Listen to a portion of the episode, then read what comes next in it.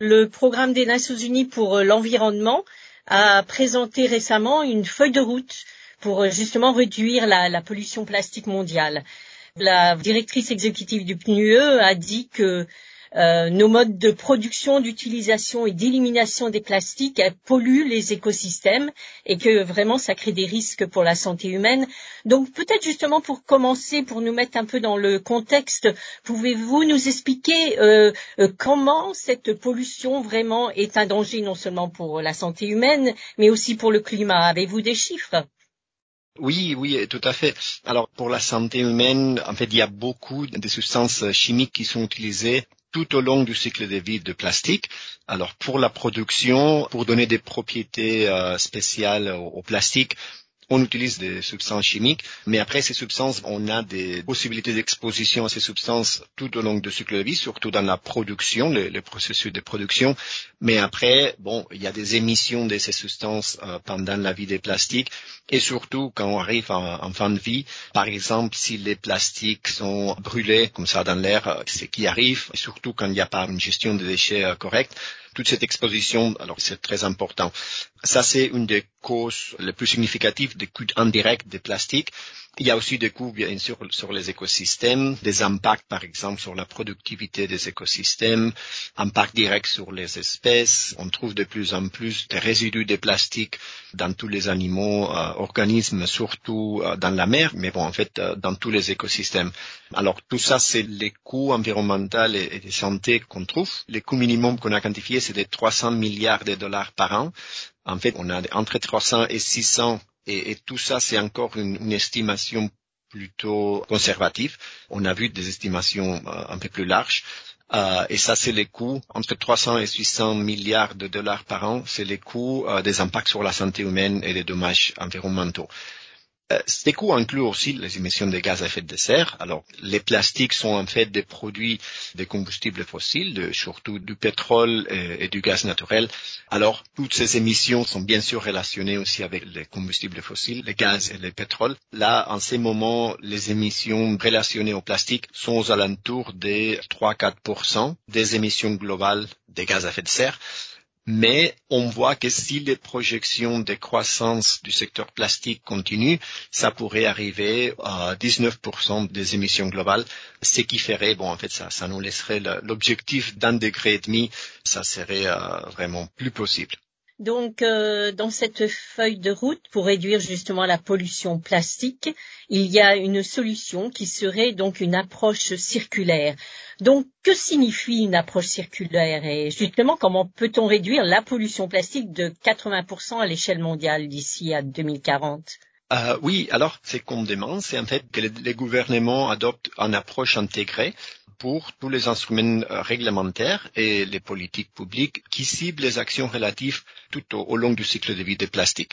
L'idée, c'est de s'attaquer à toutes ces étapes du cycle de vie parce que comme ça, ces instruments réglementaires vont se renforcer mutuellement pour réaliser l'objectif de transformation de l'économie parce qu'il nous faut vraiment une transformation complète de l'économie. La façon dont on utilise les plastiques aujourd'hui, c'est pas durable. Alors, on travaille sur quelques axes. D'abord, il faut réduire l'ampleur du problème en cessant d'utiliser les plastiques inutiles et problématiques. Comme ça, on va réduire déjà ce qu'il faut gérer. La partie la plus importante, c'est les changements vraiment de l'économie. Et ça, c'est concrétisé sur 3 changements au sein du marché. Il nous faut agir sur la réutilisation. Ça, c'est le premier.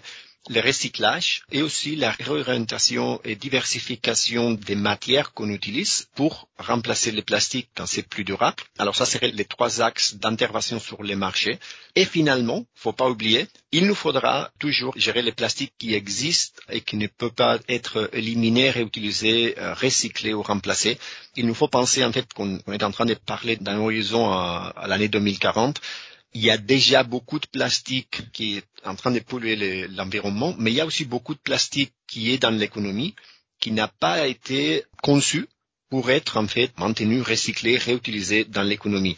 Alors tous ces plastiques, c'est l'héritage, si on veut, du plastique. Il nous faudra aussi travailler pour gérer d'une façon plus responsable tous ces produits qui ne sont pas circulaires, mais il nous faut les gérer aussi pour éviter qu'ils arrivent dans l'environnement.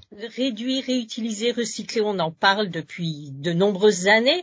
Dans certains pays, il y a plus de changements que d'autres, mais Comment on va y arriver? Il y a tellement de plastique partout. Est-ce que c'est possible? C'est vraiment un problème gigantesque, en fin de compte. Et oui, il est gigantesque, mais en fait, je pense que effectivement, on parle de cette solution de l'économie circulaire. On a parlé de la hiérarchie des déchets, réduire, réutiliser, recycler. On en parle depuis des décennies. Mais ce qui est différent, je pense, avec ces rapports, c'est qu'en fait, on donne les outils un peu plus pratiques. Surtout, je pense que le rapport décrit comment les gouvernements peuvent changer les règles de jeu pour rendre rentable la production et l'utilisation des plastiques d'une manière plus responsable. Alors, on axe sur les effets du marché, mais en gardant un marché qui puisse être rentable. Mais bon, il nous faut changer les règles de jeu pour finalement permettre de fermer les robinets de la pollution plastique, avec la quantification des avantages significatifs qui peuvent être obtenus en transformant l'économie du plastique. On a quantifié plus de 4 500 milliards $ d'ici l'année 2040. Je pense qu'on donne une raison suffisante pour se dire, bon, en fait, il nous faut faire tous ces changements. Ça va être effectivement énorme, ça va être un effort significatif, mais en fait, le prix est encore plus énorme parce qu'on va réduire les coûts, on va faire des économies, on va aussi générer plus d'emplois, on va générer d'emplois de plus qualité, alors on va améliorer aussi les conditions de vie, surtout toute la partie de la population qui travaille dans des conditions informelles, en gérant les résidus, générer plus de prospérité, et tout ça, en plus, ça va nous réduire la pollution plastique. Donc, les bénéfices sont plus importants, donc si on arrive à faire cette réduction, cette réutilisation, ce recyclage, réorientation et diversification, que le prix que coûte en ce moment la pollution plastique, n'est-ce pas? Exactement. Et en fait, ce qu'on voit, c'est qu'avec tous ces changements dans l'économie, on arrive en fait à faire des économies même sur les investissements. Il nous faudra beaucoup investir pour toute la partie de faire des produits réutilisables. Il nous faut changer les infrastructures parce que, en ce moment, l'économie est pensée, les usines, le système de distribution, tout est pensé pour des produits jetables. Alors là, il nous faut changer beaucoup de choses pour changer vers les produits réutilisables. Après, il nous faudra aussi investir surtout dans des pays en développement où on ne trouve pas assez de gestion des résidus. Il nous faudra investir beaucoup en infrastructure. Il nous faut aussi investir beaucoup en infrastructure pour le recyclage, pour augmenter le recyclage des plastiques. Mais en fait, tous ces investissements seront moindres que les investissements qui seraient nécessaires pour produire plus de plastique. Alors, comme on arrivera à avoir moins de production de plastique parce qu'on peut faire plus avec moins, toutes ces épargnes, en fait, on peut les utiliser pour toute cette autre infrastructure qui va nous permettre de circuler les matériaux. Alors ça, c'est l'économie directe, si vous voulez, les coûts directs. Les plus importants, par contre, c'est qu'avec tous ces investissements, on va économiser encore plus avec les impacts sur l'environnement, avec les impacts sur la santé. Alors c'est là où, en fait, les économies sont encore plus grandes. C'est 4 500 milliards $ d'ici 2040. On calcule, c'est plus ou moins 1300 presque milliards un coût direct sur l'économie, les investissements, les coûts d'opération de toutes ces infrastructures, alors presque 1300. Et de l'autre côté, on a 3200 milliards en économie des impacts sur l'environnement et des impacts sur la santé. Alors c'est beaucoup plus important la partie d'impact qu'on va éviter grâce à cette diversification des investissements. Est-ce qu'il faut aussi un changement des mentalités, justement? Évidemment, l'intervention de la population, c'est très important, mais n'oublions pas qu'en fait, la population aussi agit avec ce qu'on a. Alors, parfois, on se dit, il faut que les gens recyclent plus, il faut que les gens changent les façons de consommer. Et c'est vrai, c'est très important, mais parfois, on n'a pas le choix. On veut bien recycler, on veut bien trier les déchets, même si on n'a pas ces alternatives. Et si on n'a que des options qui sont jetables, on ne peut pas choisir les réutilisables. Alors, il nous faut d'abord les gouvernements qui changent les règles de jeu. Il nous faut, bien sûr, aussi l'industrie qui travaille d'une façon très proactive. Et on trouve que, bon, il y a cette proactivité, il y a ces dispositions, mais c'est les deux grands acteurs qu'il nous faut qui travaillent d'abord. Et après, effectivement, bon, la population devra s'adapter à ce qu'il y a, mais normalement, la plupart des personnes ne se lèvent pas le matin en se disant, bon, allez, ayons pollué un peu le monde.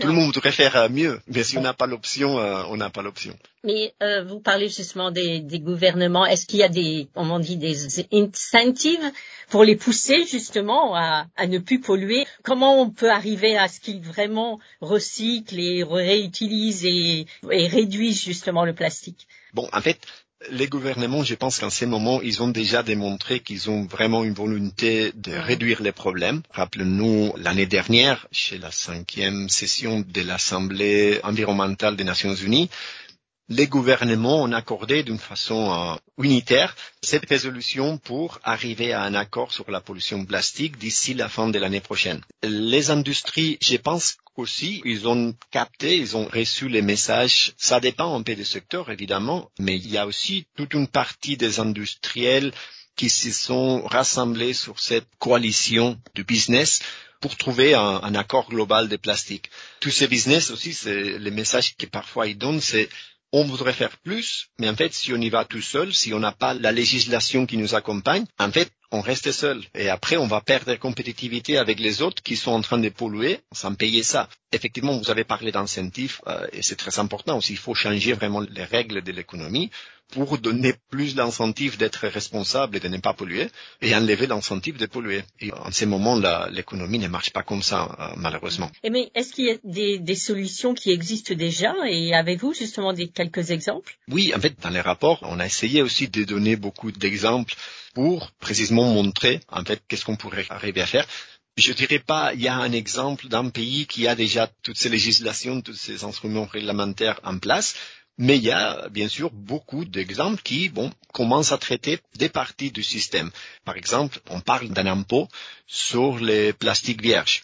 Bon, ça a commencé, je peux citer le Royaume-Uni et l'Espagne qui ont des législations en place déjà pour charger un impôt sur les plastiques vierges qui s'utilisent. Et ça, c'est pour promouvoir l'utilisation des plastiques recyclés. Et comme ça, fermer un peu la boucle.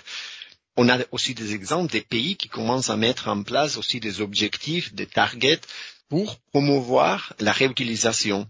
Il y a aussi une législation très importante de la responsabilité étendue de producteurs. C'est un type de législation pour faire que les producteurs soient responsables de leurs produits après aussi de leur utilisation. Alors, ils sont responsables des résidus et il faut qu'ils contribuent en fait à ramener tous ces déchets à l'économie pour les recycler, parfois aussi pour promouvoir la réutilisation des produits. Alors, toutes ces législations, on a pas mal d'exemples dans le monde. Là, il nous faut harmoniser un peu plus, ajouter ou faire que les pays avancent dans le même sens pour permettre aussi que, les choses marchent d'une façon plus harmonieuse dans le monde. Parce que sinon, on a des législations aussi, des prohibitions de certains produits dans un pays. Mais si ces produits sont pas interdits dans les pays voisins, il y a toujours après des problèmes parce que dans la frontière, qu'est-ce qu'on fait? Alors, les rapports commencent aussi à donner un peu tous ces exemples pour dire qu'en fait, c'est possible. Donc, Monsieur Llorenç Milà, quelle est la prochaine étape? Depuis le PNUE, on utilise ces rapports aussi pour informer notre travail dans les pays et pour aider les pays à implanter ces législations. La prochaine étape dans le monde de la pollution plastique, en fait, c'est la réunion qui aura place à Paris, la seconde session du Comité intergouvernemental négociateur pour ces traités des plastiques. Et là, en fait, dans cette réunion, les pays vont débattre, vont commencer à peut-être mettre un peu les lignes directrices du futur traité. On espère avoir une bonne progression. Évidemment, on espère que ces rapports soient utiles aussi pour les négociateurs, pour qu'ils voient des possibilités que peut-être ils connaissaient pas.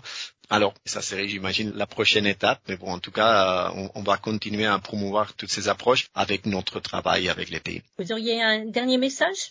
Le message clair, c'est qu'en fait, c'est possible. Je pense que c'est aussi cette idée de se dire, on peut en finir avec la pollution plastique. On peut, si on travaille tous ensemble, en fait, générer une économie plus prospère et équitable pour tous, une transition plus juste.